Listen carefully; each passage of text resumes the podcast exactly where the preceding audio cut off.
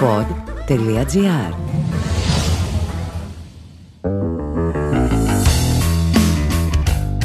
Καλησπέρα, καλώς ήρθατε στο δεύτερο επεισόδιο του Talk, ένα podcast που μάλλον δεν θυμάται κανείς ότι υπάρχει, δεν ξέρω να το πω δυνατά αυτό. Εγώ το ξέχασα. Βρισκόμαστε στο νέο υπεσύγχρονο στούντιό μας.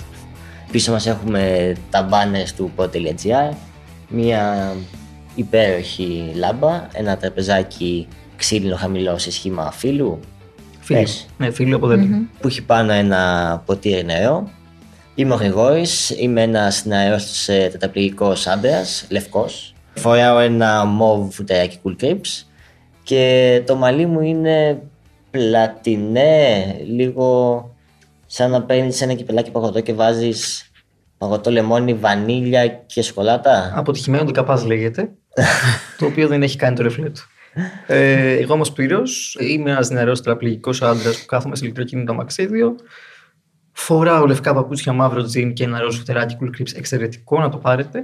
Κάτω υπάρχει και ένα χαλί. Μπροστά μας έχουμε όλα τα άτομα μικρόφωνα.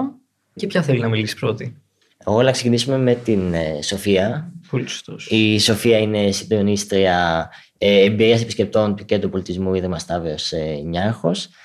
Θα θέλαμε να, να μας περιγράψεις τον εαυτό σου και να μας πεις και δύο πράγματα για σένα. Καλησπέρα παιδιά, χαίρομαι πολύ που είμαι εδώ. Είμαι η Σοφία, είμαι γυναίκα στα 38, λευκή, έχω καστανά μαλλιά περίπου στους ώμους, καστανά μάτια, κάθομαι σε μια πολύ ωραία μπλε πολυθρόνα και έχω μπροστά μου ένα μικρόφωνο. Τι να πω για μένα, θέλετε να με βοηθήσετε; Πρώτα απ' όλα ποιος είναι ο ρόλος ακριβώς, τι σημαίνει εμπειρία του επισκέπτη. Δηλαδή, τους βάζετε να κάνουν κάποιο challenge να φτάνουν στο κέντρο πολιτισμού. Ε, ωραία ιδέα, ωραία ιδέα αυτή, Σπύρο. Είμαι συντονίστρια της ομάδας εμπειρίας επισκεπτών, δηλαδή ό,τι έχει να κάνει με την εμπειρία του επισκέπτη από τη στιγμή που θα επισκεφθεί το κέντρο πολιτισμού μέχρι τη στιγμή που θα φύγει για να πάει στο χώρο του και όλα αυτά που θα κρατήσει ως ανάμνηση από αυτά που πέρασε εκείνη την ημέρα που μας επισκέφθηκε. Οπότε φροντίζουμε απλά να έχουν όμορφες εμπειρίες, όμορφες αναμνήσεις. Ναι, βέβαια η αλήθεια είναι ότι σε ρώτησα για συστάσεις και να μου πεις κάτι για σένα, αλλά η αλήθεια είναι ότι έχουμε γνωριστεί και πιο παλιά. Είχα έρθει στο κέντρο πολιτισμού Ιδρύμα Σταύρο Νιάρχο. Ε, γιατί πράγμα, δεν θυμάμαι και πάρα πολύ καλά μεταξύ μας, όχι γι' αυτό. λοιπόν, βεβαίως θα σου θυμίσω με χαρά. Είχες έρθει για να μας κάνεις μια εισήγηση για το τι είναι συμπερίληψη, τι είναι αναπηρία μαζί με τον συνεργάτη μας, τον Χρήστο τον Μιχαήλ.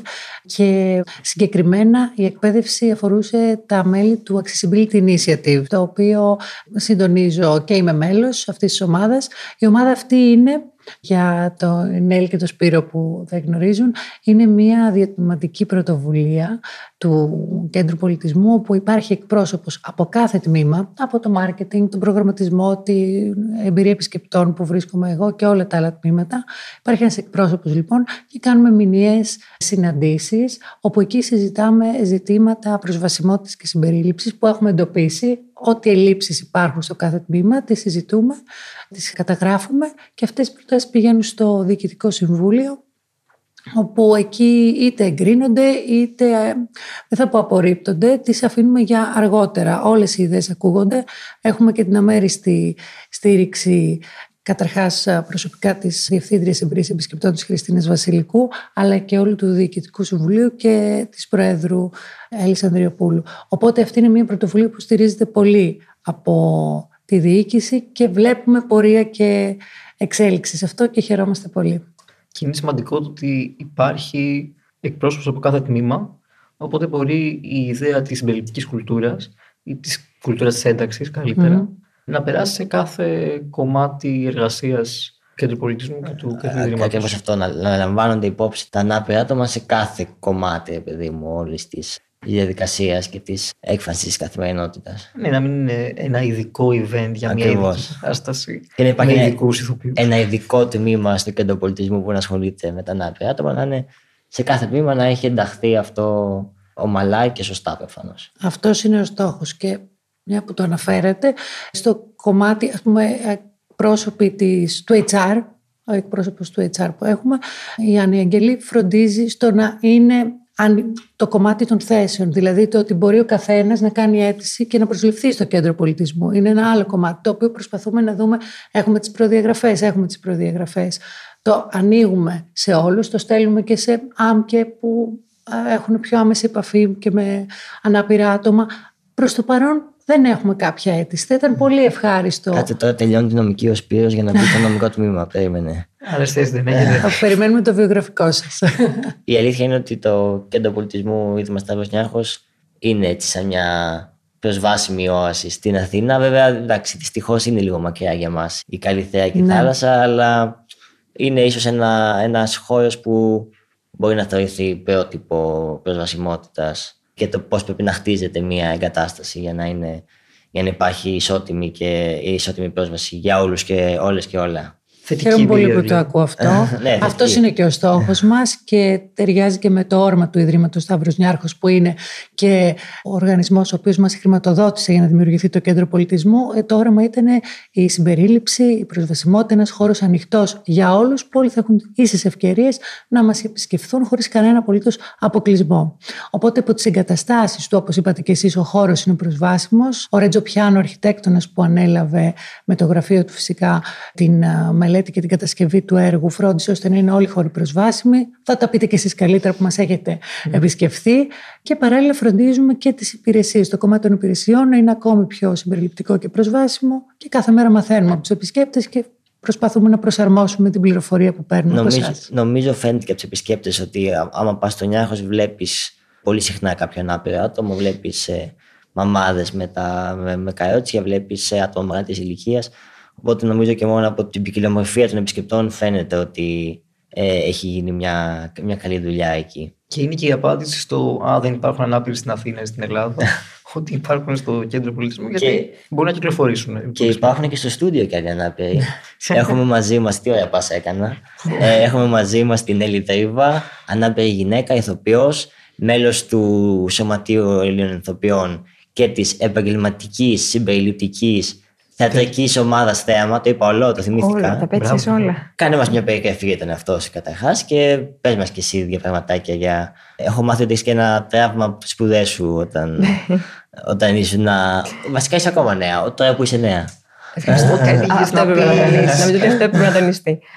Γεια σας. Είμαι η Έλλη, είμαι ανάπηρη γυναίκα με τρίο αναστήματος. Έχω κόκκινα μαλλιά κοντά καρέ. Έχω λευκό δέρμα. Φορώ ζαχαρί τζιν και ζαχαρί που κάμισα, ένα μαύρο γυλαίκο και έχω κόκκινο παχύλι. Είμαι όντως ηθοποιός. Δεν έχω τραύμα, Γρηγόρη. Απλά είναι μια επιλογή του παρελθόντος που δεν αξιοποιήθηκε. Ε, Εννοώντας ότι έχω σπουδάσει στη Φιλοσοφική Αθηνών, στο Ιστορικό Αρχαιολογικό, ακολούθησα όμως τον πόθο μου και τον καημό μου και πλέον είμαι ηθοποιός επαγγελματικά. Δουλεύω τα τελευταία 7 χρόνια στο θέατρο και είμαι και στην ομάδα, όπως είπες, Θέαμα, που είναι μια συμπεριληπτική επαγγελματική ομάδα θεάτρου. Το θυμάσαι και εσύ απ' έξω, έβλεπω. Ε, Εμένα έχουν γίνει κύτταρο πια. Όπου στόχο έχουμε την συνάντηση ανάπηρων και μη ανάπηρων ηθοποιών, γιατί αυτό για μας είναι ο σκοπός της τέχνης και η ύπαρξή μας ως ηθοποιοί καλλιτέχνες γενικότερα. Έχω μια πορεία όμως από την αλήθεια. Πώς αποφάσισες να ασχοληθείς επαγγελματικά με κάτι το οποίο θεωρητικά δεν σου επιτρεπόταν να γίνεις και το επιτρεπόταν εντός και εκτός εισαγωγικών και θα αφήσω εσένα να εξηγήσεις τι εννοώ με, με αυτό. Ο όρος επιτρεπόταν ήταν πολύ soft, ω ρήμα δηλαδή. Για την ακρίβεια, απαγορευόταν η είσοδός μου σε δραματική σχολή, ούτε καν για εξέταση. Και αυτό ήταν που πυροδότησε τον, ε, την επιθυμία μου και το σεβασμό μου στην τέχνη και είπα πως πρέπει γιατί η τέχνη δεν θέλει πλαίσια περιορισμούς και ε, ρατσιστικά κατάλοιπα που υπήρχαν από τις αρχές του προηγούμενου αιώνα όπως ήταν ο, ο νόμος του Μεταξά που απαγόρευε τη φίτηση ανθρώπων χωρίς αρτιμέλεια. Ο κλασικός όρος αρτιμέλεια. Τέλος. ναι, να, να αναφέρουμε ότι μέχρι το 2017 απαγορευόταν σε αναπήρους ε, ανθρώπους να, όχι να, να σπουδάσουν απλά υποκριτική, να ζητήσουν ε, να πάρουν μέρος σε εξετάσεις. ναι, ναι, ε, ε, και σε μένα αυτό συνέβη. Ναι. Δεν ήξεραν ότι μπορεί να γίνει κάτι τέτοιο και μου είπαν ότι απαγορεύεται η είσοδος. Και ήταν σοκαριστικό όχι γιατί απορρίφθηκα εγώ, αλλά για- ήταν σοκαριστικό ότι γινόταν από αυτό τον χώρο, από ένα μεγάλο κεφάλαιο της ζωής μας, της ύπαρξης της κοινωνίας που είναι ο πολιτισμός και η εκπαίδευση. Ακριβώς. Υπάρχει ακόμα απαγόρευση. Ουσιαστικά ισχύει ακόμα ο νόμος περί αρτιμέλειας, το, το διάταγμα περί αρτιμέλειας στις σχολές χορού και συζητιέται το να αλλάξει αυτή τη στιγμή. Αν και ο Πάνος ο Παράσχος που είναι κοφός χορευτής τελείωσε στην κρατική σχολή, άμα το λέω σωστά, χορού κατ' εξαίρεση. Δηλαδή ε, έδειξε ότι μπορεί να λειτουργήσει το εκπαιδευτικό σύστημα και ότι ο Ναι, νόμος ναι, ναι. απλά είναι ναι, το Όντως, διάταγμα. είναι εκεί. Ανάπηροι χορευτές υπάρχουν. Δηλαδή είναι και. Ναι, και ανάπηροι ηθοποιοί υπάρχουν. Νομίζω. Και ανάπηρη ανάπηρη- μουσική και ανάπηρη όλοι. Καλλιτέχνη δηλαδή μπορούμε να είναι. Και ανάπηροι μαϊντανοί. Ο ένας είναι Φυσικά. εδώ. Να είμαστε. Εδώ. Εδώ. Ναι. λοιπόν, τώρα ας πούμε ότι έχεις 10 υπόθενα να γίνεις ηθοποιός, πας και κόντρα λιγάκι στην απαγόρευση και στο τι συμβαίνει μέχρι στιγμής στη χώρα και λαμβάνεις τη, τη γνώση. Έχεις αρχίσει να πάω πολύ πίσω, πάω πριν από 7 χρόνια και θες να ανέβεις σε μια σκηνή για να παίξεις. Πώς γίνεται αυτό, Εσύ κάτι ξέρεις. Λίγα, λίγα ξέρω. Δεν ξέρω. Κοίταξε, δεν αρκεί το να, να μπορέσεις να εκπαιδευτείς, η αλήθεια είναι. Ο χώρος ως επαγγελματίας πλέον, όταν λειτουργείς ως επαγγελματίας, είναι πολύ δύσκολος και αποτρεπτικός, γιατί δεν υπάρχουν προσβάσιμες σκηνές, δεν υπάρχουν προσβάσιμα παρασκήνια. Η δυσκολία έγκυται ακόμα και με την ιδιότητα του θεατή. Πόσο δε όταν είσαι στο πίσω μέρος της σκηνής. Δηλαδή, πρακτικά δομικά υπάρχουν πολύ μεγάλα χ και απαγορεύσεις. Ναι, για να το να πλάσουμε λίγο μια εικόνα στο κοινό. Ένα θέατρο έχει κάτω το χώρο για το κοινό, για τους θεατές. Η Υπάρχει πλατεία. η σκηνή, η, οποία, α, η πλατεία, η σκηνή η οποία μπορεί να είναι χαμηλά και θα σε βόλευε αυτή η περίπτωση, η ελληνική σκηνή, η ιταλική που είναι περιψωμένη. Υπήρξε, ναι. Μπορεί να υπάρξει είσοδος να ανέβει στη σκηνή από τα παρασκήνια, αρκεί να είναι προσβάσιμη. Θυμάμαι για παράδειγμα, μου δίνεις χρόνο, μου δίνετε; Ναι, Εννοείται, ε, όχι, έχει έχεις πολύ πάρα- χρόνο. Έλλη. Θα μιλήσω εδώ. Έχουμε Ε, μία ώρα θυμάμαι- μπροστά μας, θα μιλήσουμε. Θα σε κόψουμε μετά έτσι κι αλλιώς, μην αγχώνεσαι. Α, εντάξει. Θυμάμαι στην περιοδία ήταν ένας Δήμος ο οποίος ήθελε πολύ να αγοράσει την παράσταση, την παραγωγή και δεν ήταν προσβάσιμο το θέατρο. Και μπήκε στη διαδικασία να συνεννοηθούμε τι χρειάζεται πραγματικά, πώς μπορεί δηλαδή το θέατρο να γίνει προσβάσιμο, ποιες είναι οι ανάγκες του. Και ήρθε πολιτικός μηχανικό, ανάπηρη μάλιστα, και είδε τις τουαλέτες και τα παρασκήνια και έβαλε. Ο Δήμος ανέλαβε όλα τα έξοδα και έκανε το προσβάσιμο, το θέατρό μας προσβάσιμο. Και λέω μας γιατί είναι στο Δήμο Εγάλεο και έχω μία σχέση. Και ήταν πολύ τιμητικό για τον Δήμαρχο, τον τότε Δήμαρχο, γιατί μπήκε στη διαδικασία να κάνει απλά το θέατρο προσβάσιμο. Και ξέρουμε ότι πρέπει να παίξουμε εκεί. Αν δηλαδή διατίθεται μια παράσταση, μια παραγωγή, ξέρουμε ότι αυτό το θέατρο είναι πλέον προσβάσιμο για όσους παίξουν. Είτε είμαι εγώ, είτε είναι κάποιοι άλλοι στο μέλλον.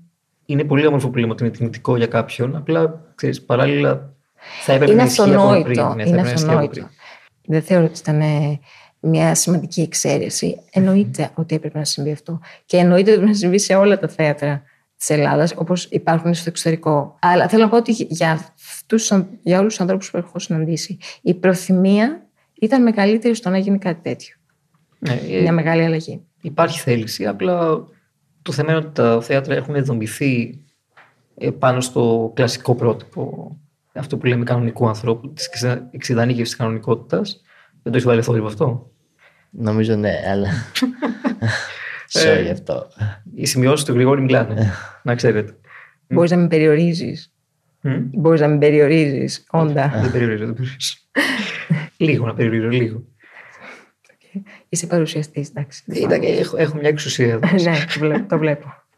Οπότε, όχι μόνο το να φτάσεις στη σκηνή μπορεί να είναι δύσκολο, όταν, ε, βασικά μπορεί να είναι ανέφικτο, ε, αλλά έχει σημασία μεγάλη για κάποιον ο οποίος είναι ανάπηρο ηθοποιό να μπορέσει να μπει και να δει τα παρασκήνια, να μπορέσει να πάει πίσω από τη σκηνή και να, να κάνει την αλλαγή. Προετοιμαστεί, να συγκεντρωθεί, να βαφτεί, να, να πάει τουαλέτα, να κάνει μια μικρή πρόβα εσωτερική δική του. Και επίσης ο χώρος των προβών. Δεν υπάρχουν χώροι για πρόβες προσβάσιμοι. Δηλαδή, θυμάμαι πέρσι ήμουνα στο Φεστιβάλ Αθηνών με τη σκηνοθεσία της Γιούλας της Μπούταλη και δυσκολευόμαστε να, να βρούμε χώρο για να κάνουμε πρόβα. Μμμ. Γιατί δεν μπορείς να κάνεις πρόβα εξ ολοκλήρου στο χώρο που γίνεται η παράσταση, όσο δε στο φεστιβάλ, αλλά ήταν τόσο δύσκολο. Και τα καταφέραμε βέβαια. Έγινε η παράσταση, ανέβηκε. Υποθέτω σου έχει τύχει κιόλας να σε διαλέξουν για ένα ρόλο και μετά να πούνε ουπς, δεν το είχαμε σκεφτεί. ας πούμε αυτό ότι χρειάζεσαι να μην έχεις σκάλες ή οτιδήποτε. Μου έχει συμβεί για, σε ακρόαση. Αυτό, αλλά όχι να προχωρήσει τόσο πολύ. Οκ. Ε, μου έχει συμβεί το να έχουν δει το βιογραφικό μου, να με έχουν καλέσει και επειδή εγώ είμαι και λίγο καχύποπτη για κάποιο λόγο σε αυτή την κοινωνία, όταν ρώτησα αν ο, ο ρόλος συμπεριλαμβάνει τη βλάβη μου ή αν ο χώρος που θέλετε να με δείτε είναι προσβάσιμος, δεν είχαν συνειδητοποιήσει ότι είμαι όντως ανάπηρη. και θέλω να πω, δεν το κρύβω. Έχω ολόσιμε φωτογραφίες με το μαξίδιο. Έχω στα σχόλια, στις λοιπές παρατηρήσεις ότι είμαι γυναίκα με κινητική βλάβη. Και ήταν πραγματικά τόσο. είναι τόσο οξύμορο. Είναι σαν να βλέπει όλες τις φωτογραφίες σου μέχρι εδώ. Κοίτα, μπορεί να πίστεψαν ότι έκανες το αμαξίδιο στη φωτογραφία απλώς για να τραβήξει προσοχή τους. Ε, είναι πάντως υποχρέωση του της ηθοποιού να αναφέρει ότι έχει κάποια κινητική βλάβη ή το κάνουμε επειδή έχουμε μια δεν ξέρω, ενοχικότητα ή... Εγώ νομίζω ότι είναι. δηλώνεις με σαφήνεια αυτό. Οκ. Ε, όχι όμως ότι είναι τρόπος για να προσεγγίσεις κάποιον ε, για, για μια ακρόαση. Αλλά το ότι οφείλεις να πεις στο σκηνοθέτη τις ανάγκες σου και τη, τα περικινητικότητά σου είναι και πρακτικό το θέμα. Δηλαδή για τα γυρίσματα είναι απαραίτητο Ναι, να αλλά γνωρίσεις ενώ κάποιον. θα μπορούσε να κάνεις αίτηση για ένα ρόλο που δεν έχει γραφτεί για, για ανάπηρη γυναίκα. Να είναι ένας ρόλος, μια, μια δασκάλα, ας πούμε. Δεν γίνονται ανακοινώσεις ότι ψάχνουμε έναν ανάπηρο ηθοποιό ή κάποιον που να χειρίζεται μαξίδιο, γιατί ο ρόλος είναι ξεχωριστό. Αλλά το να συμπεριλάβει ότι στο ρόλο του ο, η παρουσία του έχει κάποια βλάβη είναι σημαντικό. Γιατί με αυτόν τον τρόπο σκέψης, στο θέατρο, δεν θα μπορούσαμε να δουλέψουμε κανέναν ρόλο παρά μόνο να παίζουμε στο γυάλινο κόσμο, όπου υπάρχει βλάβη, ας πούμε. Και είναι, είναι πραγματικά πολύ περιοριστικό και ανελεύθερο. Ακριβώς, ακριβώς. Δηλαδή είναι Ε, σαν να, να μην μπορείς να παίξεις επειδή έχεις καστάνα μάτια ή βαμμένα κίτρινα μαλλιά. Ξανθά μαλλιά. Τα είπε κίτρινα. Συγγνώμη, Αφού είναι συγγνώμη. κίτρινα, δεν είναι ξανθά. Είναι κίτρινο με πλατινέ. Έχει απόλυτο δίκιο. Πέραν των εμποδίων που είναι τα πρακτικά ή το ότι δεν έχουν σκεφτεί ότι είσαι όντως ανάπηρη γιατί το δίνεις στη φωτογραφία, υπάρχουν και εμπόδια τα οποία έχουν να κάνουν με την κοινωνική αντίληψη. Δηλαδή, αυτό που, που είπες ουσιαστικά, το ότι περιορίζουν την ελευθερία μας. Έχεις δει ως ηθοποιός μέσα στον χώρο του, του θεάματος, όχι του θέαματος της συμπεριληπτικής ομάδας, που μπορεί να έχεις ψάξει δουλειά σε κινηματογραφικό σετ, σε θεατρική παραγωγή ή σε κάτι άλλο. Έχεις δει να υπάρχει προκατάληψη στο δεν θα βάλουμε κάποιον ανάπηρο γιατί δεν ταιριάζει με το concept ή θα έπρεπε να έχουμε ως έργο το γυάλινο κόσμο μόνο. Άμεσα σε μένα δεν έχει εμφανιστεί κάποιος που να επηρεάζει τόσο, να εμφανίζεται τόσο έντονη τη συμπεριφορά αυτή που λες. Αλλά εκ των πραγμάτων, εφόσον δεν βλέπουμε σε σκηνές, σε κινηματογράφος, σε τηλεοράσεις, ανάπηρους ηθοποιούς, υπάρχει αυτή η, η σκέψη από παραγωγή, από σκηνοθέτες, ότι δυσκολεύονται να μπουν στην, ε, να έχουν την ιδέα ότι μπορώ να έχω και έναν ανάπηρο που μπορεί να παίξει αυτό το ρόλο. Αλλά όχι επειδή είναι ανάπηρος, αλλά επειδή είναι καλούτσικος, τα λέει ρε παιδί μου. Είναι καλός από τη σχολή του, είναι, είναι ok με τους δασκάλους του, έχει, κάτι έχει πάρει. Δεν, δεν ξέρω πολύ από την τηλεόραση, δεν, έχω, δεν θυμάμαι πάρα πολλά, αλλά ξέρω ας πούμε ότι πέρσι ήταν η συμμετοχή του Πάνου του Σουνατζίδη στη δουλειά του Καραντινάκη, Γρηγόρη Καραντινάκη. Δεν θυμάμαι τον τίτλο, να σου πω την αλήθεια. Σκοτεινή θάλασσα, κά- κάτι Ναι, ναι, κάτι κάτι, Κα- κάτι με, με έγκλημα ήταν. κάτι ε, ναι, γιατί Το η μαφιόζο παρουσία δεν του Πάνου έκανε. τέτοια. Ναι, Είχε και ένα ναι, ρόλο ναι. έτσι, σκοτεινό. Σταθερό, είχε ένα ρόλο. Ναι. Και μετά η- η φετινή δουλειά από το Antenna Plus που είναι στα τέσσερα, όπου πέρασα από ακρόαση για, για το ρόλο αυτό. Αλλά γενικότερα το βλέπεις την πρα- πραγματικότητα. Μμμ. Να πω ότι μιλούσαμε με το Θέμη τον Κύρτη που έχει γράψει το σενάριο για το στα 4 και είχε μεγάλη αγωνία γιατί ο Θέμης ε, δεν ζει εδώ, ζει στην πορτογαλια Ε, είχε την ιδέα να γράψει το script για το στα 4 πολύ καιρό πριν και όσο έγραφε το πιλότο μιλούσαμε μαζί και του κάναμε κατήχηση. Ε, του εξηγούσαμε δηλαδή τα, τα αναπηρικά και τον είχαμε φέρει και σε επαφή με διάφορους αναπήρους. Και είχε μεγάλη αγωνία για το άμα θα βρει ανάπηρους ηθοποιούς. Μμ. Και είχαμε μιλήσει τότε για το θέαμα, του είχαμε δείξει και κάποιους ακόμα ανθρώπους και το είχε πολύ μεγάλο άγχος. Στο, θα, το, θα το δεχτεί η παραγωγή. ναι. Θα μπορέσει Ναι, το ναι. Κανάλι ή όποιο κανάλι, γιατί δεν, δεν ήταν ακόμα σίγουρος που θα παίξει. Είχε την αγωνία χωρίς να, να το έχει συζητήσει με κάποιον, γιατί πίστευε ότι είναι δύσκολος αυτός ο κόσμος για, για έναν άπειρο ηθοποιό. Ναι, και από τη στιγμή που δεν έχει φανεί κάτι έτσι ώστε να πιστέψει η κάθε παραγωγή ότι μπορεί να συμβεί, Μμ. δηλαδή να υπάρξει μια τέτοια συνεργασία, μια τέτοια πρόσληψη, δυσκολεύτηκε και φαντάζομαι κάθε παραγωγή το, το παθαίνει. Αλλά είναι να γίνει η αρχή και επίσης να υπάρχει πιο έντονα η αίσθηση στην κοινωνία μα και σε όλους τους τομείς, όχι μόνο στα καλλιτεχνικά δρόμενα και στη, στην τηλεόραση, ότι μ, ανάπηροι και μη είμαστε όλοι σώματα Ακριβώς. με επιλογές έτσι, και με, με ε, λειτουργικότητες και με, και με χαρακτήρα. Οπότε ε, από κάποιον κάπως θα δοθεί σε οποιονδήποτε τομέα, ξαναλέω. Ακριβώς. Μια, μιας και είπε τη λέξη επιλογές τώρα η, η Έλλη. Εγώ θέλω να επιλέξω να πάω να δω μια θεατρική παράσταση. Όχι τη δικιά σου, γιατί με τα μαλλιά μου κίτρινα, οπότε ξεκόβουμε πλέον κάθε επαφή. Τον έχασα και αυτό. Με, μετά, το, μετά το γύρισμα αυτό. Θέλω να πάω σε ένα θέατρο. Ωραία. Είχα κάποτε και μια ιστορία τώρα ότι ήθελα να πάω να δω μια παράσταση η οποία βασιζόταν σε μια ταινία σχετική με την αναπηρία και λέω ας πάω να τη δω. Και το θέατρο ήταν στο δεύτερο τρίτο υπόγειο με μια έτσι, με, και η πρόσβαση σε αυτό ήταν μέσα ενός κλιμακοστασίου που δεν ήταν και πιο, πιο ασφαλές να φτάσει εκεί.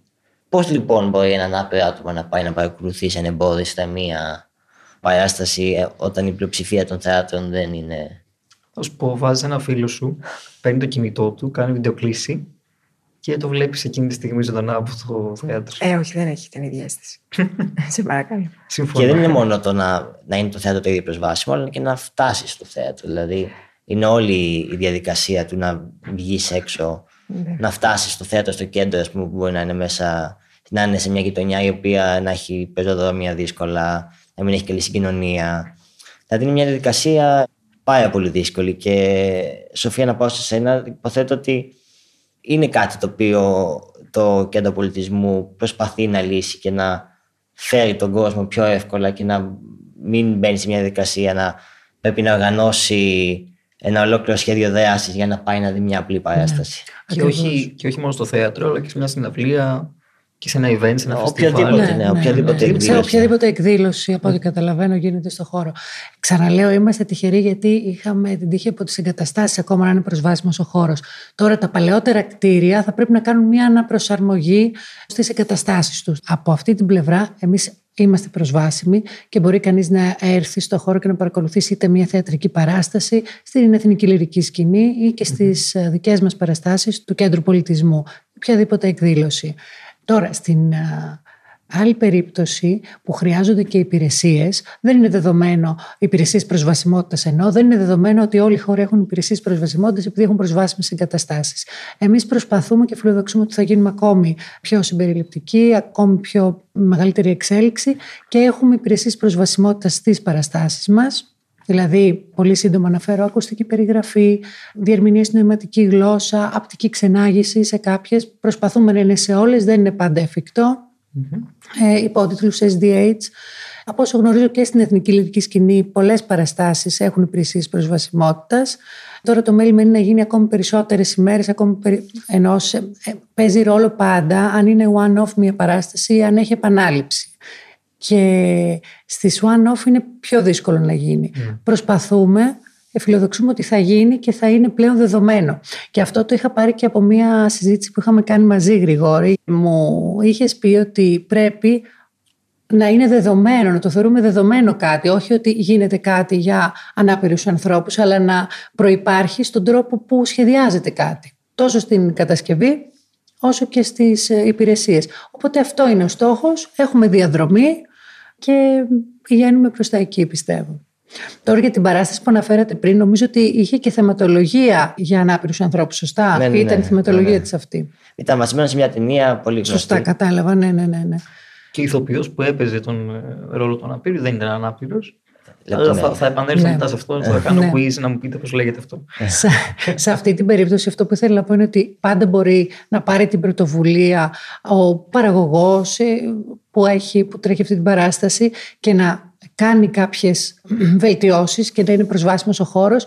Πολλές φορές το εμπόδιο είναι το κόστος που γνωρίζω ότι είναι μεγαλύτερο όταν πρέπει να προσθεθεί κάτι, αλλά είναι πολύ πολύ μικρό όταν ξεκινάει από την αρχή, όταν το προβλέπεις στην κατασκευή του. Κάτι που δημιουργείται τώρα δηλαδή, να μπορέσει να, να είναι εξ αρχής προσβάσιμο. Είναι το, το μεγάλο πλεονέκτημα αυτό του κέντρου πολιτισμού, ότι εξ αρχής υπήρχαν αυτές οι προδιαγραφές και δεν χρειάστηκε να γίνει μετά κάποια πολύ μεγάλη Ναι, αλλαγή. Ναι, γιατί υπήρχε και ο στόχος βέβαια. Δηλαδή η προσβασιμότητα είναι μία από τις τρεις αρχές του Ρέτζο Πιάνο, την οποία μαζί με τη διαφάνεια και την ε, ελαφρότητα είναι το μότο του και είναι κάτι που χρησιμοποιεί στα περισσότερα δημιουργήματά του.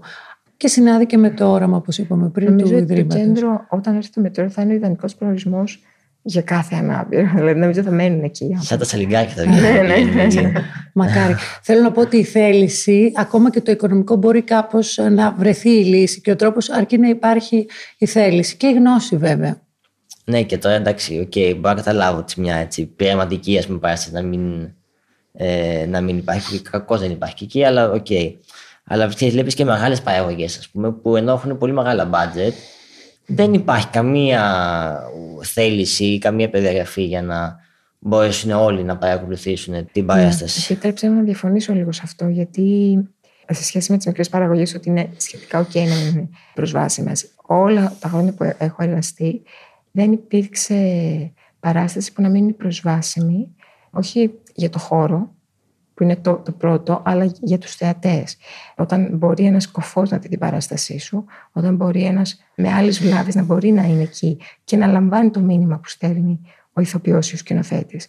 Εγώ ε, ένιωσα πολύ μεγάλη συγκίνηση όταν κατάφερα και έπαιξα και ήρθε κοφός πρώτη φορά και μου είπε ότι ήταν πολύ συγκινητικό για αυτόν, γιατί έλαβε και κατάλαβε, γιατί παράλληλα δρούσε η υπηρεσία της διερμηνίας δίπλα μου.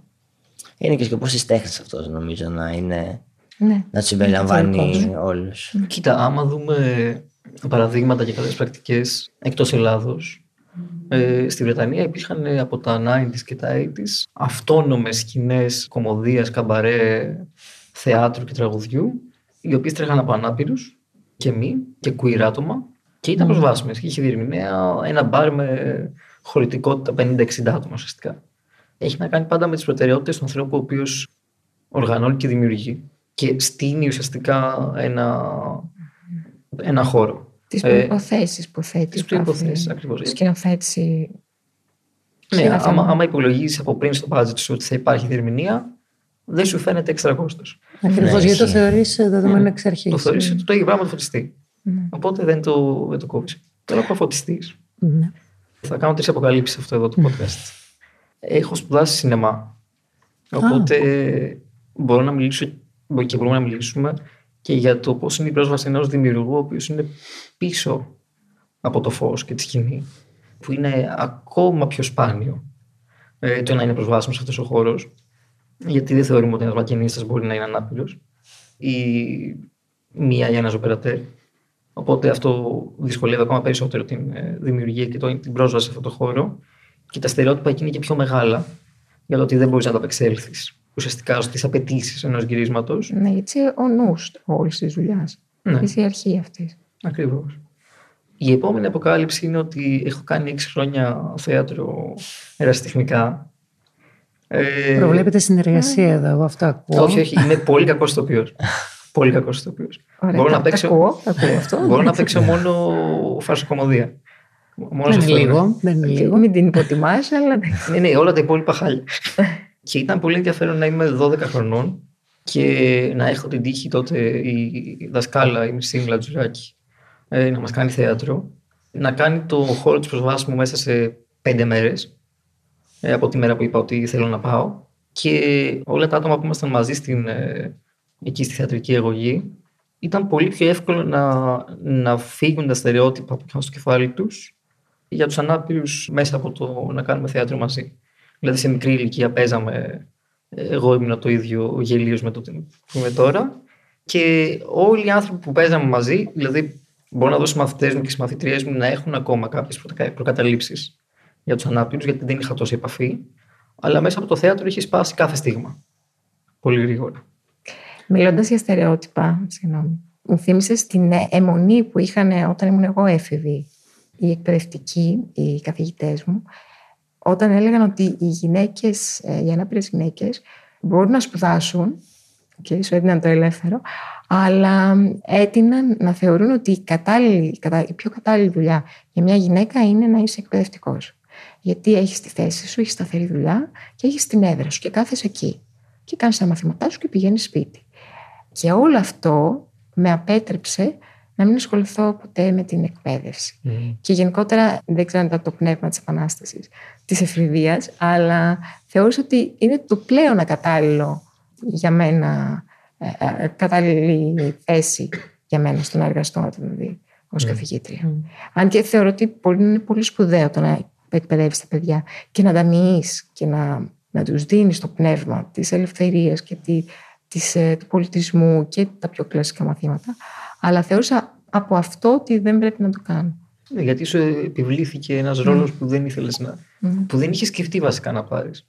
Α πούμε και εμένα, ή οποιοδήποτε άνθρωπος είναι νέος και το επιβάλλουν ανεξαρτήτως βλάβης ή όχι, άμα είναι ανάπηρο άτομο ή όχι.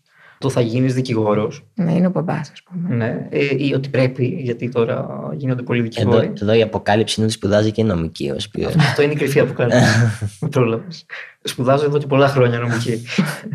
Με το ζόρι. Ουσιαστικά εκεί φέρνεις ένα καπέλο το οποίο δεν θέλεις να φορέσεις. Αυτό.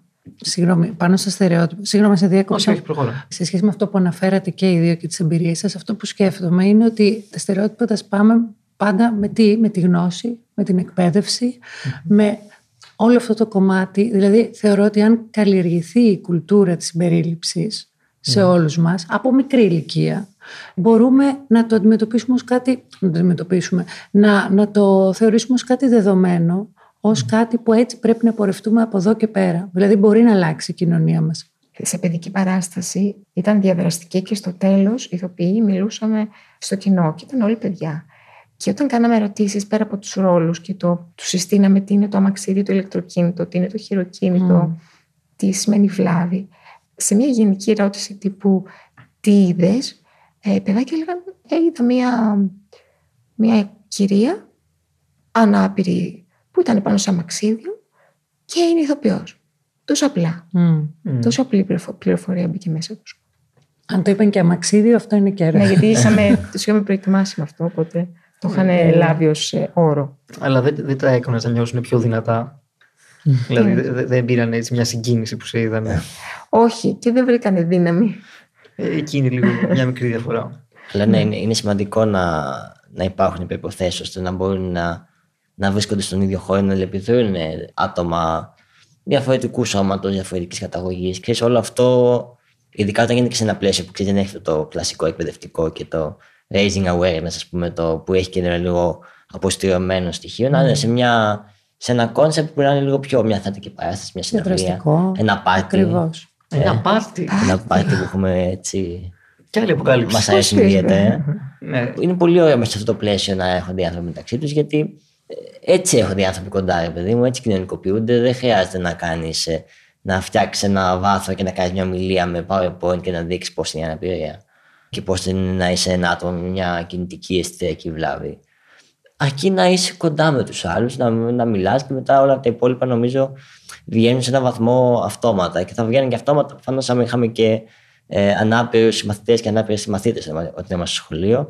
Εδώ αυτή είναι μια άλλη πονεμένη ιστορία. Να πιάσουμε την εκπαίδευση. Όχι, όχι, είναι μεγάλη κουβέντα μετά. Τώρα πριν φύγουμε από το θέμα της εκπαίδευσης να πούμε ότι και στο, αναφέρομαι και πάλι στο κέντρο πολιτισμού, αναπόφευκτα, δεν γίνεται αυτόματα. Έχουμε την μαθητική αγορά του ΚΠΙΣΙΝ, όπου έρχονται παιδιά ηλικίας γυμνασίου, λυκείου, εκεί περίπου, και κάνουμε μια ανοιχτή συζήτηση για την αναπηρία. Και ε, ο εισηγητής είναι ανάπηρο άτομο. Mm-hmm. Φέτος έχουμε τη Δήμητρα την Κοντοβά και είναι πάρα πολύ ενδιαφέρον πώς οι ερωτήσεις που κάνουν τα παιδιά, πώς έρχονται, πώς φεύγουν, τι κρατάνε και αν κρατήσουν αυτό σε συνδυασμό με τις επισκέψεις, οπουδήποτε, όχι μόνο σε εμάς, οπουδήποτε. Και με τον τρόπο που, που λειτουργούν, πιστεύω ότι ξεκινάμε κάτι διαφορετικό. Αλλάζει κάπως η, η κοινωνία. Αυτό οργανώνεται μέσω του σχολείου, υποθέτω. Δηλαδή, κάποιο σχολείο. Υπάρχει μια πλατφόρμα Οκ. ε, όπου μπορεί και κλείνει ο εκπαιδευτικός, ναι, με το σχολείο. Εννοείς ότι δεν μπορεί να έρθει μια οικογένεια. Ναι, δεν είναι ναι, μόνο ναι, ναι, ένα με το άτομο. σχολείο. Με Οκ. το σχολείο έρχεται, έρχονται τα παιδιά και κάνουν αυτό το πρόγραμμα εφόσον το επιθυμούν. Έχεις δει ανάπηρο παιδί να έρχεται; Ναι, ναι, ναι, Ναι. Μα έχουμε, έχουμε Ναι, αυτό ανάπηρα είναι πολύ παιδιά. σημαντικό. Ναι, είναι και θυμάμαι το ο Παναγιώτης Πετσίνιαγκας που κάνει αντίστοιχες Το έχει κάνει και ο δράσει. Παναγιώτης αυτό. Έλεγε ότι ενώ πάει στη σχολεία και συνήθως το πρώτο πράγμα που ασχολούνται τα παιδιά είναι με το αμαξίδιό του, το κοιτάνε, το, το ξέρεις, το επεξεργάζονται. Πήγε μια φορά σε ένα νηπιαγωγείο και μπήκε μέσα και δεν ασχολήθηκε κανείς μαζί του και του κάνει εντύπωση. Και μετά κατάλαβα ότι ένα από τα παιδιά που ήταν στο νηπιαγωγείο ήταν σε αμαξίδιο. Οπότε ήταν πολύ φυσιολογικό για τα παιδιά να μπαίνει κάποιος με αμαξίδιο στην αίθουσα και ξέρεις, δείχνει αυτό ότι όταν το έχεις μάθει και το έχεις δει και το έχεις έχεις αλληλεπιδράσει μαζί του από μια μικρή ηλικία, δεν είναι κάτι περίεργο. Είναι κάτι το οποίο υπάρχει στον κόσμο. Είναι κομμάτι της ανθρώπινης ποικιλομορφίας. Μα η αλλη- αλληλεπίδραση που αναφέρεις δεν έχει να κάνει ε, αλληλεπίδραση του αμαξιδίου, της ρόδας ή Ναι. κάποιου, έργα- κάποιου άλλου βοηθητικού μέσου, αλλά με το χαρακτήρα που Ακριβώς. χειρίζεται το αμαξίδιο. ας πούμε. Ακριβώς. Και έχει σημασία το να συμμετέχουν τα παιδιά όχι μόνο μέσα στην. ε, Δηλαδή το παράδειγμα με τον Παναγιώτη δείχνει και στο δικό μου σχολείο, άμα έρχονταν ο Άλεξ να μιλήσει, ο ταξιδιδάρης, δηλαδή κάποιος ανάπηρος της Κομωτινής, τα παιδιά δεν του δίνουν σημασία. Δεν ασχολιόταν κανείς μαζί του. Γιατί δεν, ε, δεν είχαν εκεί πολλά πράγματα να μάθουν. Είχε σπάσει όλοι, όλο το στερεότυπο από πριν. Δεν είχαν πολλές απορίες. Είχαν απορίες για το πώς θα είναι αργότερα. Πώς είναι η ενήλικη ζωή όταν είσαι ανάπηρος. Και έχει πολύ ενδιαφέρον αυτό, δηλαδή και με τη Δήμητρα το έχω συζητήσει. Το πώς είναι όταν κάποιο τμήμα που έρχεται έχει μέσα ανάπηρο παιδί ή δεν έχει. Ή όχι. Ναι, Μμμ. είναι πολύ ενδιαφέρον αυτό. Πριν προχωρήσουμε, και σας ρωτήσω πώς λέγεται όταν ένας μη ανάπηρος παίζει το ρόλο του αναπήρου, ε, έχει όρο. Α, Ναι. δεν το είδα τι σε μένα. Πώς; Θα το πω μετά. ε, κρατάω το κοινό αγωνία. Γράψτε στα σχόλια. Κάντε follow, like, subscribe κτλ. Subscribe, ναι. Είπαμε για το πώς είναι να έχεις πρόσβαση στη σκηνή ή σε ένα ρόλο, το πόσο σπάνια είναι η πρόσβαση πίσω από την κάμερα ή πίσω από την ε, σκηνή για κάποιο σκηνοθέτη. Δεν είπαμε πώ είναι να διοργανώσεις μια εκδήλωση. Είπαμε για το κοινό, αλλά είναι πολύ σημαντικό σε ένα, ένα φεστιβάλ, ένα πάρτι που είπε εδώ ένας φίλος. Μια διοργάνωση. Τι πρέπει να σκεφτεί ο παραγωγός ή ο οργανωτής καθολικά για την εμπειρία; Δηλαδή, εμείς όταν έχουμε εδώ πέρα σε αυτό το podcast που έχουμε, έχουμε σκεφτεί ότι πρέπει να περιγράφουμε την εικόνα όταν ξεκινάμε, να υπάρχουν ε, οι υπότιτλοι, να γίνεται και μια περιγραφή στο σχόλιο από κάτω για το πώς μοιάζει το podcast. Ακόμα στο πάρτι έχεις μείνει. Ναι, ναι, έχω μείνει στα πάρτι. Τι άλλο πρέπει να, να σκεφτούμε; Κάνε Πάσα πες- στη Σοφία ή σε σένα; Σε μένα μάλλον ξεκινάω. με το, ο party planner εδώ των, των Cool Creeps. Ξεκινάς από την αρχή μάλλον. Το καταρχάς να βρεις ένα χώρο ή να, τουλάχιστον να έχεις τις κατάλληλες προϋποθέσεις για να έρθει το άτομο στο χώρο σου και να, να παρακολουθήσει ή να συμμετάσχει σε κάποια εκδήλωση. Οπότε φροντίζεις είτε να είναι ο χώρος κάπου κοντά σε, σε μέσα μαζικής μεταφοράς Ιδανικά μετρό γιατί τα λεωφορεία δεν είναι και πολύ ευχάριστη εμπειρία για, για εμάς τους ε, ρολαριστούς. Ή να φροντίσει να υπάρχει κάποιο όχημα το οποίο θα μεταφέρει άτομα περιορισμένης κινητικότητας στο χώρο όσο το δυνατόν πιο εύκολα. Γιατί ακόμα και το να χρειάζεται να οργανώσεις πάρα πολύ μια, την, ε, την έξοδό σου και αυτό είναι ένα, ένα είδος ε, εμποδίου. Από εκεί και πέρα μετά φροντίζεις καταρχάς να είναι ο χώρος σου σωστά φτιαγμένος ώστε να, να μπορεί να, να έρθουν ε, όλα τα άτομα. Ξέρεις, να μην υπάρχουν σκαλιά, να μην υπάρχουν μεγάλες κλήσεις, να υπάρχουν τουαλέτες, πολύ σημαντικό. Γιατί ένα άλλο έτσι πολύ όμορφο που παθαίνουμε είναι ότι οργανώνουμε την ημέρα μας ανάλογα με το, με το κατούrimά μας. Ότι αν θα υπάρχει προσβάσιμη τουαλέτα, συχνά όταν βγαίνουμε δεν πίνουμε απλά και μόνο για να μην χρειαστεί να χρησιμοποιήσουμε κάποια τουαλέτα. Οπότε είναι πολύ σημαντικό. Νομίζω για τις γυναίκες είναι ακόμα λίγο πιο δύσκολο το θέμα της τουαλέτας. Σε εμάς, εμείς μπορούμε να πάμε και σε μια γωνίτσα, ίσως λίγο να, το, να κάνουμε τη δουλειά μας. Και από εκεί και πέρα μετά πρέπει να σκεφτείς και ότι δε- δεν μιλάμε μόνο για άτομα με κοινωνικέ βλάβες. Μιλάμε για τυφλούς, μιλάμε για κοφά και βαρύκο άτομα. Ε, Όταν μιλάμε για κάποια προβολή βίντεο, οτιδήποτε πρέπει να υπάρχουν ε, υπ- υπέρτιτλοι, υπότιτλοι, νοηματικοί, γιατί όλοι νομίζουν ότι η νοηματική φτάνει, αλλά ένα- το μεγαλύτερο ποσοστό βασικά των κοφών και βαρύκων δεν γνωρίζει τη νοηματική γλώσσα, οπότε είναι απαραίτητη η χρήση υπότιτλων. Ή... Παράλληλα θα πρέπει να Ναι, είναι ναι. υπότιτλοι μαζί με διερμηνία. Το ιδανικό αυτό είναι. Και να υπάρχει και ακουστική περιγραφή για τα τυφλά άτομα. Μην ξεχνάμε όμως ότι υπάρχουν και αυτιστικά άτομα, ή άτομα με νοητικέ βλάβες, τα οποία μπορεί να νιώθουν, να νιώσουν άβολα με την ε, πολυκοσμία ή να ε, έχουν ευαισθησία στον, ε, Στον ήχο. στον ήχο. Οπότε, για παράδειγμα, στο πάρτι αυτό που κάναμε εμείς ήταν να, να υπάρχουν διαθέσιμα δωρεάν και ηχοπονοτικά ακουστικά, ώστε κάποιο άτομο που να θέλει να κατεβάσει σε εισαγωγικά την ένταση να μπορεί να φορέσει κάποια τέτοια ακουστικά και να μην νιώθει ότι η μουσική είναι τόσο δυνατή. Πολύ καλό. Και να υπάρχει και ένας χώρος όπου μπορεί ένα άτομο να νιώσει μια δυσφορία, έτσι, να, από τα πολλά ερθίσματα να νιώσει άβολα και δυσάρεστα, να μπορεί να κάπου να, να κάτσει και να. ε, Ησυχάσει λίγο, να να ηρεμήσει. ηρεμήσει, ναι. Μμμ. Να υπάρχει άτομος σημείο αναφοράς, η μέρη. Ναι, ναι, να υπάρχει προσωπικό που να γνωρίζει νοηματική, να γνωρίζει, να μπορεί να εξυπηρετήσει όλα τα άτομα. Και γενικά ξέρεις, το πιάνεις κομμάτι-κομμάτι και το φτιάχνεις. Δηλαδή δεν... είναι σημαντικό να προσπαθήσεις να σκεφτείς ότι κάθε άτομο με κάθε σωματική κατάσταση, κάθε. και όχι μόνο αυτό, και όλα αυτά να τα, να τα φτιάξεις και να έχεις όλα τα τεχνικά μέσα και τα ε, αρχιτεκτονικά μέσα για να είναι προσβάσιμη μια παράσταση, πρέπει να φροντίσει να υπάρχει και το κατάλληλο κλίμα, το κατάλληλο vibe, να νιώσει ο καθένας μια, μια ασφάλεια σε αυτό που θα είναι, ότι θα νιώσει ότι θα είναι άνετα εκεί, δεν θα κρυφτεί, δεν θα το κοιτάξει κάποιος περίεργα. Υποθέτω ότι και, και για τις γυναίκες, δεν, το να πας σε ένα χώρο που δεν θα νιώσεις ασφάλεια ή σε μια περιοχή που δεν είναι ασφαλής, πάλι θα σε εμποδίσει για να πας σε ένα μέρος που μπορεί να μην νιώθεις άνετα. Αντίστοιχα και το ανάπηρο άτομο μπορεί να είναι ένα μέρος προσβάσιμο. Αλλά άμα νιώσει ότι εκεί θα το κοιτάξουν περίεργα, δεν θα, έχει το, το, δεν θα υπάρχει αυτό το αίσθημα ασφαλείας και της ε, ε, ανεκτικότητας. Είναι αυτό και ένα είδο εμποδίου. Δεν θα, δεν θα πάει να. Εντάξει, αυτό έχει να κάνει και με το πώς έχει χτίσει ο κάθε ανάπηρος τον εαυτό του, πώς έχει αντιληφθεί και έχει ε, κατανοήσει τη βλάβη του και πώς έχει χτίσει την αυτοπεποίθησή του σε σχέση με αυτό. Δηλαδή δεν έχει Ναι, να κάνει ναι. με, με τα βλέμματα που είπες και αυτά. Είναι- Πρέπει να είναι, είναι, μικρός είναι ή- και το πώς χτίζει το concept, παιδί μου, το, το γενικότερο. Όταν λες π.χ. ότι το πάρτι θα είναι ένα πάρτι για, για όλα τα άτομα, εξ αρχής δίνεις ένα, ένα σήμα ότι αυτό είναι κάτι το οποίο μας αφορά όλους και θα, θα πετύχεις εκεί άνθρωπους, ανθρώπους από κάθε κοινωνική ομάδα. Και θα υπάρχει ένα κλίμα αποδοχής, δηλαδή στο προσωπικό που έχουμε στα πάρτι και στους εθελοντές και στις εθελόντριες. Υπάρχει εντολή ότι δεν μιλάμε διαφορετικά στους ανάπηρους και διαφορετικά στους μη ανάπηρους. Ναι, οκ. Οπότε να χτίζεται ένα ισότιμο κλίμα εξ αρχής από το καλημέρα. Από το Δεν μόλις έχω το- έρθει σε πάρτι.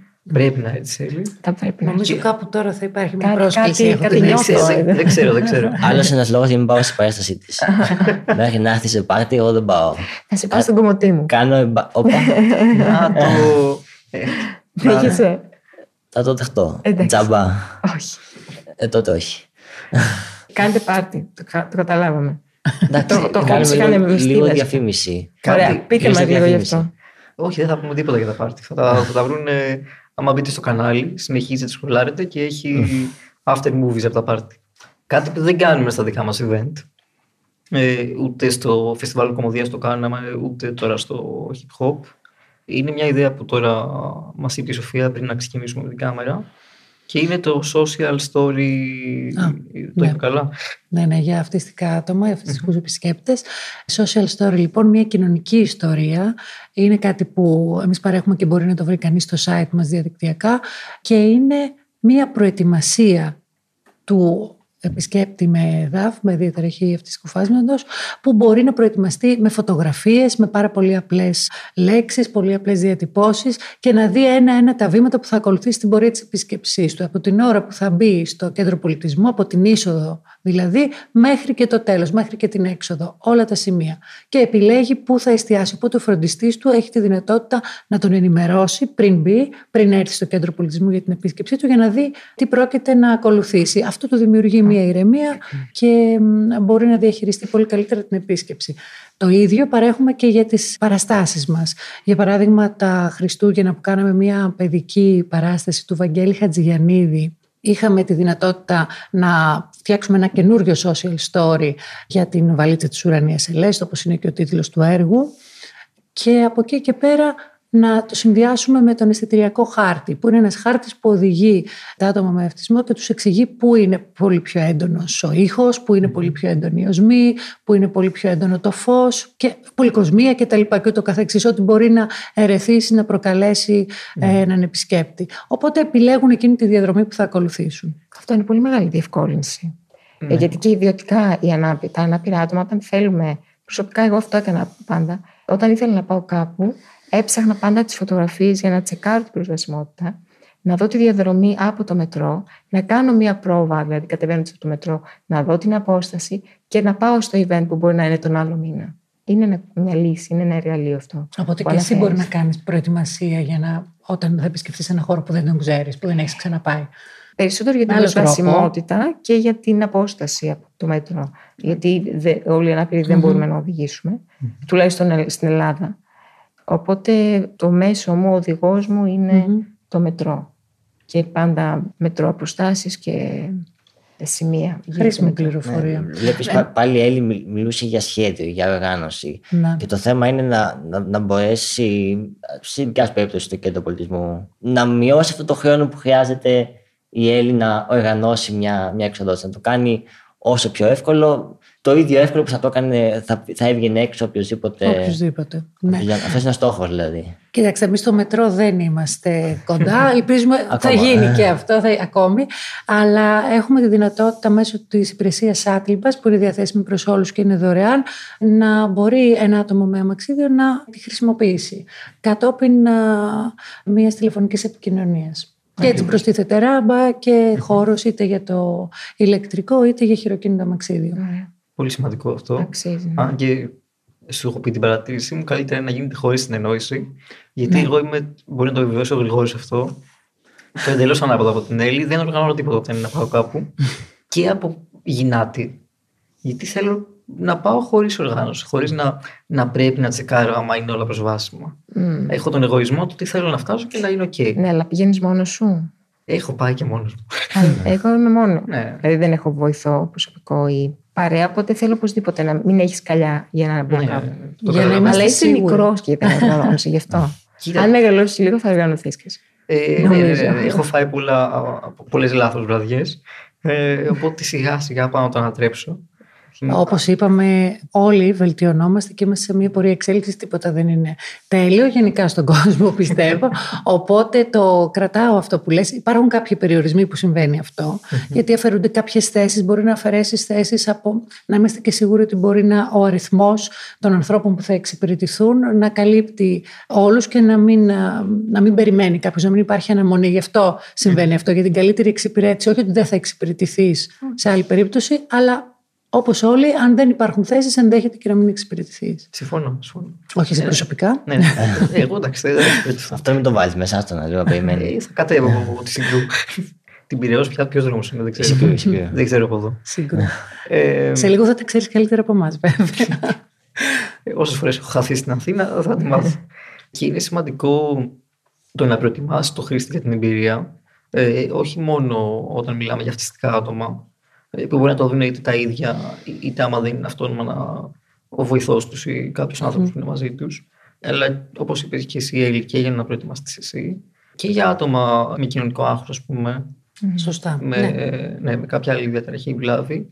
Ε, ουσιαστικά προετοιμάζεις το χώρο και δεν υπάρχουν ε, εκπλήξεις. Δεν υπάρχουν mm. δυσάρεστες εκπλήξεις. Μαθησιακέ δυσκολίες είναι. Ναι, είναι πολύ σημαντικό σαν, σαν υπηρεσία. Τώρα, ερώτηση. Πώς λέγεται όταν. Ε, ναι, ναι, ναι. Αυτό θέλω να κάνω. Να αγχωθείτε λιγάκι. Ε, γιατί εδώ δεν σας προετοίμασα, ήταν όλο εκπλήξεις. Γιατί πόσο παίζουμε; Για το ποσό των 500 ευρώ. Είναι το μαξιλάκι μας αυτό. Πώς λέγεται όταν στα αγγλικά, όταν ένας μη ανάπηρος το οποίο παίζει το ρόλο ενός αναπήρου, ποιος είναι ο όρο που χρησιμοποιείται; Με τι έχει να κάνει, δώσε μας ένα τι, ναι, κάτι. Ε, η λέξη υπάρχει και μέσα στο τίτλο αυτής της εκπομπής. και στο μπλουζάκι που φοράει ο Γρηγόρης. Mm. Το δεύτερο. CRI. Μα όχι, κάτι με cool δεν είναι σίγουρα. Ε. Ναι. cool δεν είναι αυτό. Αυτό δεν είναι καθόλου. Ε, λέγεται creeping up. Δηλαδή σακατοποίηση. Ωραίο. Πιο ωραία είναι η μετάφραση. Ε, το σακατοποίηση είναι εξαιρετικό. Ουσιαστικά το creeping up είναι ένα φαινόμενο όπου πάρα πολλές φορές μία ανάπηρη ηθοποιοί παίζουν το ρόλο του αναπήρου κερδίσουν Όσκαρ από την Ακαδημία, γιατί όταν βλέπουμε κάποιον να παίζει τον ανάπηρο συγκινούμαστε. Και παίρνουν δουλειές από, την, από οποιονδήποτε ανάπηρο που είναι εκεί έξω να παίξει και να Ναι. εκπροσωπήσει ρόλους αναπήρων. Το οποίο είναι πολύ μεγάλο θέμα πλέον στην άλλη πλευρά του Ατλαντικού. Είδες τι τηλεοπτικός που έχω γίνει. Είσαι, είσαι. Είμαι.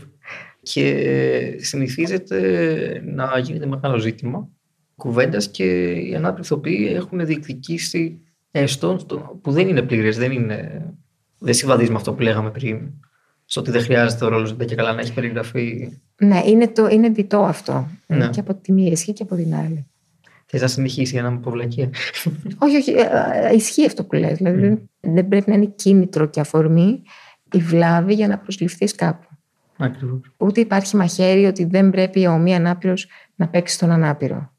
Αλλά πρέπει να γίνεται μια αξιολόγηση, όχι ως προς το ποσοστό του, και- ποσοστό του και πά, αλλά ως προς την δυνατότητα να ανταπεξέλθει σε αυτό το ρόλο. Αν μιλάμε τώρα για τα καλλιτεχνικά. Δηλαδή, να γίνονται οι ακροάσεις και να δίνονται οι δυνατότητες στο να δείξεις τα εργαλεία σου ως ηθοποιός. Ναι, ο- οπότε πρέπει να μειώσουμε τα εμπόδια για τα οποία συζητούσαμε πριν και να έχουμε με- μόνο ποιοτικά κριτήρια ή καλλιτεχνικά κριτήρια. Καλλιτεχνικά. ναι. Ακριβώς. Ναι, γιατί το, ας πούμε, το, το επιχείρημα είναι ότι σου λέει, της αντίθετης πλευράς, σου λέει ο ηθοποιός εξορισμού υποκρίνεται, έχει να παίζει ρόλους. Οπότε γιατί να μην μπορούσε κάποιος μη ανάπηρος να παίξει έναν ανάπηρο ρόλο; Ναι, δεν, Θα δεν- μπορούσε, αλλά. ναι, αυτό ακριβώς, δεν, δεν δεν είναι διαφωνώ. απαγορευτικό. Θα Ναι. μπορούσαμε Ναι, και, ναι, και ναι. τα δύο. Το, το ιδανικό θα ήταν να αξιολογηθεί ένας ανάπηρος και ένας μη ανάπηρος για το ρόλο Μμμ. ενός ανάπηρου ή ακόμα και. Μιλάμε και για μη ανάπηρο. Μμμ. Να γίνεται η- το casting. που λένε, Να γίνεται μπορούν να η- το διεκδικήσουν Ναι, ισότιμα. ναι, Ναι, ακριβώς. Να γίνεται το casting ισότιμα. Ναι. Ουσιαστικά να μπορείς να έχεις πρόσβαση σε όλους τους ρόλους. Και να σε αφήνουν να γίνεις ηθοποιός καταρχάς. Ναι, ναι. Από εκεί ξεκινάμε. Ναι, θα περάσαμε αυτό το βήμα. Α πούμε, το, το συζητήσαμε αυτό. Αυτό μου έκανε πολύ εντύπωση, συγγνώμη που διακόπτω, γιατί είναι πολύ πρόσφατο. Δηλαδή από το 2017. Είναι, είναι πολύ κοντά στην πραγματικότητα. Δεν φανταζόταν κανείς ότι υπήρχε απαγόρευση. Ναι, να μπορεί υπήρχε κάποιος. από την, ε, από την εποχή του Μεταξά ως όρος να μην συμμετέχουν μη αρ, αρτιμελή άτομα στι εξετάσεις. Δηλαδή για, για φίτηση, όχι για να. Αλλά αυτό έγινε η άρση.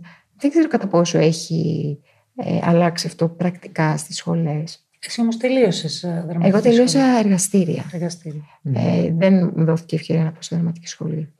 Ε, βέβαια τώρα με τις αλλαγές που έχουν γίνει και τις ανατροπές ε, με πτυχία ή χαρτιά λυκείου είναι λίγο ε, αμφίβολο το αν θες να διδαχθείς.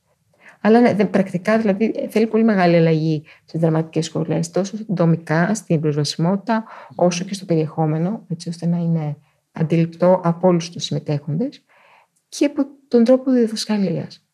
Καλά, σίγουρα. Θέλει πολύ μεγάλη Ακριβώς. Οι σχολές δεν έχουν ε, πειραματιστεί, δεν έχουν προσαρμοστεί ακόμα ε, στο να δεχτούν ανάπηρους ηθοποιού, είτε είναι κοφή, είτε είναι με οποιαδήποτε άλλη βλάβη. Γιατί και στους κοφούς υπήρχε πολύ μεγάλο debate ε, από καλλιτέχνες για το ότι θα χαθεί η πληροφορία που δίνω εγώ σαν ε, δάσκαλος, γνωστή καταγγελία αυτή, και ότι δεν μπορεί ο διερμηνέας να μεταφέρει αυτό που μεταφέρω, είπε κάποιος διευθυντής ενός εθνικού θεάτρου κάποτε.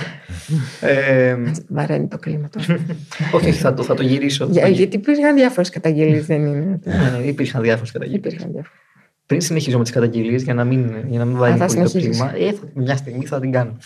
Τέτοιος είμαι, προβοκάτορα. Κυτρινίζεις λίγο. Το μαλλί του Γρηγόρη. Δεν το παγώ. Δι- Είσαι ηθοποιός και επαγγελματικά από το 2016. Δηλαδή ένα χρόνο πρωτού να αρθεί η αρτιμέλεια. Πώς ξεκίνησες, από ποιο χώρο; Εγώ τελείωσα το ιστορικό αρχαιολογικό στη φιλοσοφική Αθηνών, αλλά ήταν κάτι το οποίο δεν ακολούθησα. Φίτησα γιατί θεώρησα ότι. γιατί θέλησα να διευρύνω τον ορίζοντά μου. Και επίσης είχα άρνηση το να ακολουθήσω αυτό που πραγματικά ήθελα. Ε, δικό μου αυτό τώρα, έτσι. Δικό μου ψυχολογικό. Όταν λοιπόν πήγα στη διαδικασία να, να προετοιμάζομαι και να ψάχνω τρόπο για να εξεταστώ, αποκλείστηκα, απαγορεύτηκε η είσοδός μου από μια πολύ μεγάλη σχολή, πολύ σπουδαία. Και τότε ήταν που είπα ότι θέλω οπωσδήποτε να, να ασχοληθώ με αυτό. Ε, όχι από γυνάτη, αλλά γιατί θεώρησα ότι ήταν ε, άκρος ρατσιστικό και μισάνθρωπο από έναν χώρο τέχνης και πολιτισμού. Έτσι λοιπόν ε, πήγα πρώτα σε ένα εργαστήριο για τρία χρόνια της Μέρης Μαρακουδάκη για να δω πραγματικά αν μπορώ να κάνω κάτι τέτοιο, ε, δηλαδή για δική μου τριβή προσωπική αναζήτηση. Μετά ακολούθησα κάποια σεμινάρια ε, με, μεμονωμένα από ανθρώπους, από τον Νίκο τον Κορνίλιο και μετά ε, πήγα οδείο για κάποια χρόνια. Γενικά προσπαθούσα να συλλέξω γνώση μεμονωμένα σαν να ήταν πρόγραμμα κάποιας σχολής, υποτυπώδους έτσι, σχολής. Μετά, πάμε πολύ πίσω τώρα και προσπαθώ να, να ανατρέξω. Μετά πήγα στο οδείο για τρία χρόνια και εκεί παρακολουθήσα, ήθελα να παρακολουθήσω ένα σεμινάριο ε, σχετικά με την υποκριτική που έκανε ο Βασίλης ο οικονόμου. Όταν λοιπόν συναντηθήκαμε πρώτη φορά στο οδείο, άρχισε να βολιδοσκοπεί και να μου παίρνει μια μικρή συνέντευξη άτυπα, χωρίς να το καταλαβαίνω άμεσα. Και το έκανε αυτό γιατί ήθελε να θεώρησε ότι είμαι κατάλληλη στο να μπω για να μπω στην ομάδα του, να συνεργαστούμε και να διδαχθώ και να, να γίνει μια επαγγελματική τριβή.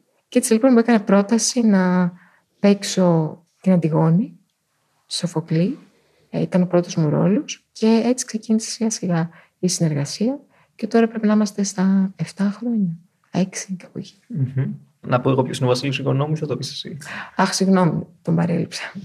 Ναι. λοιπόν, ο Βασίλης είναι ηθοποιός, σκηνοθέτης. Έχουμε τελειώσει συμπληρωματικά και το ίδιο τμήμα.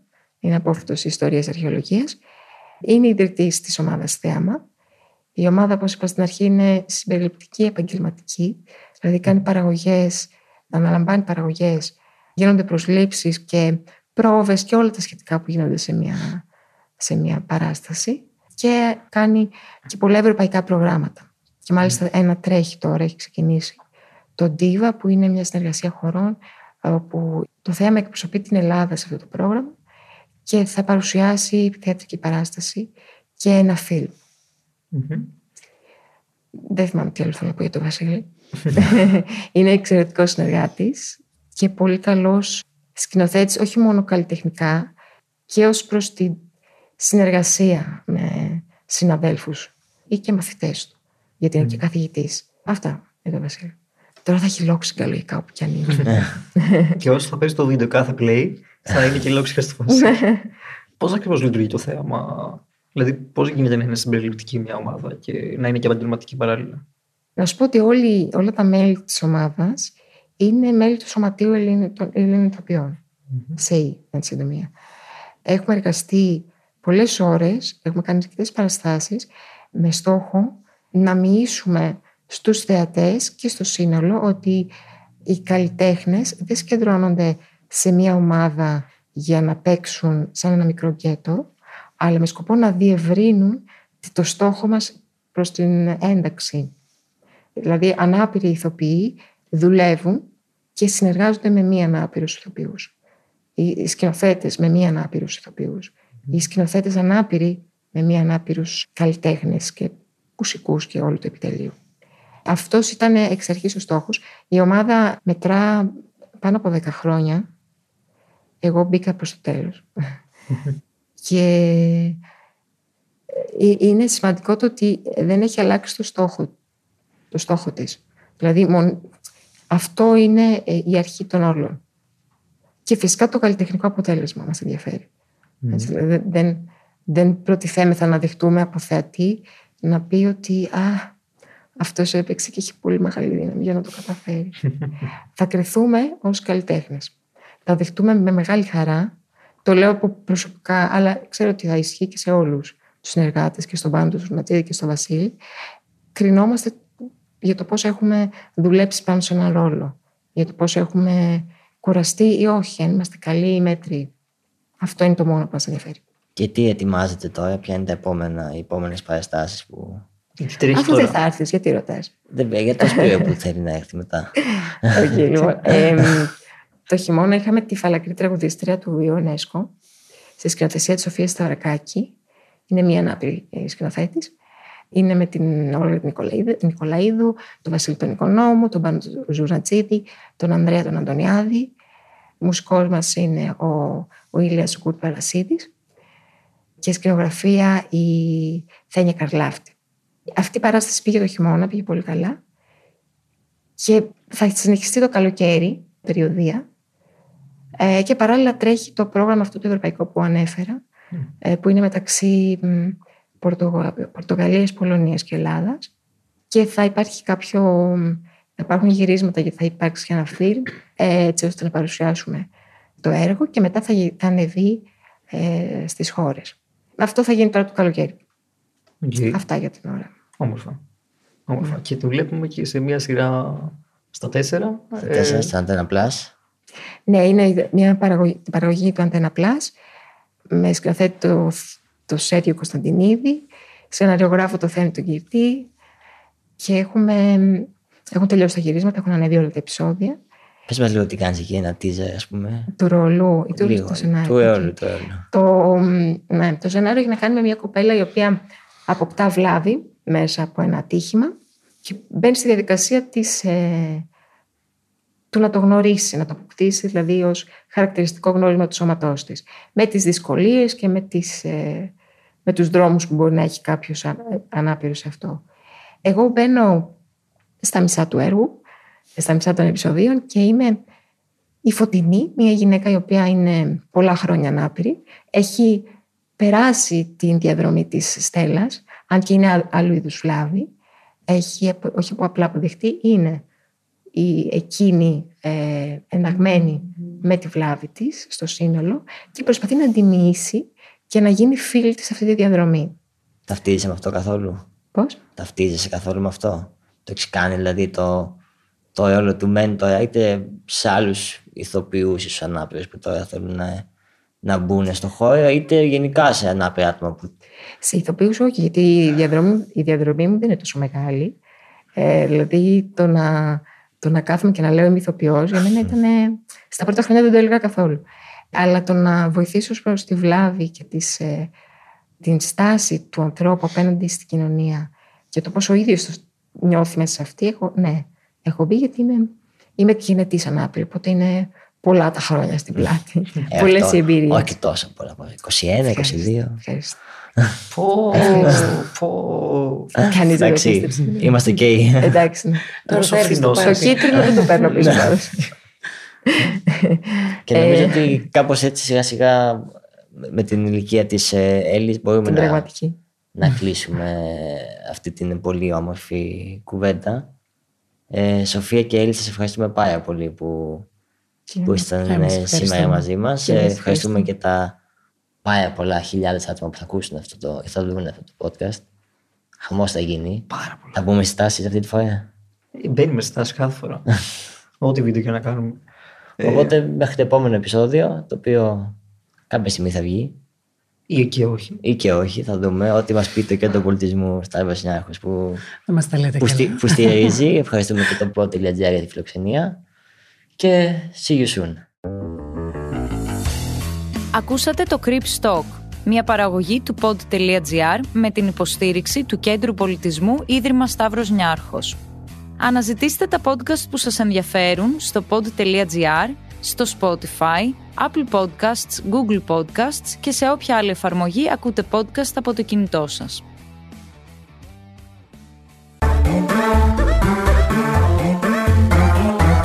Pod.gr.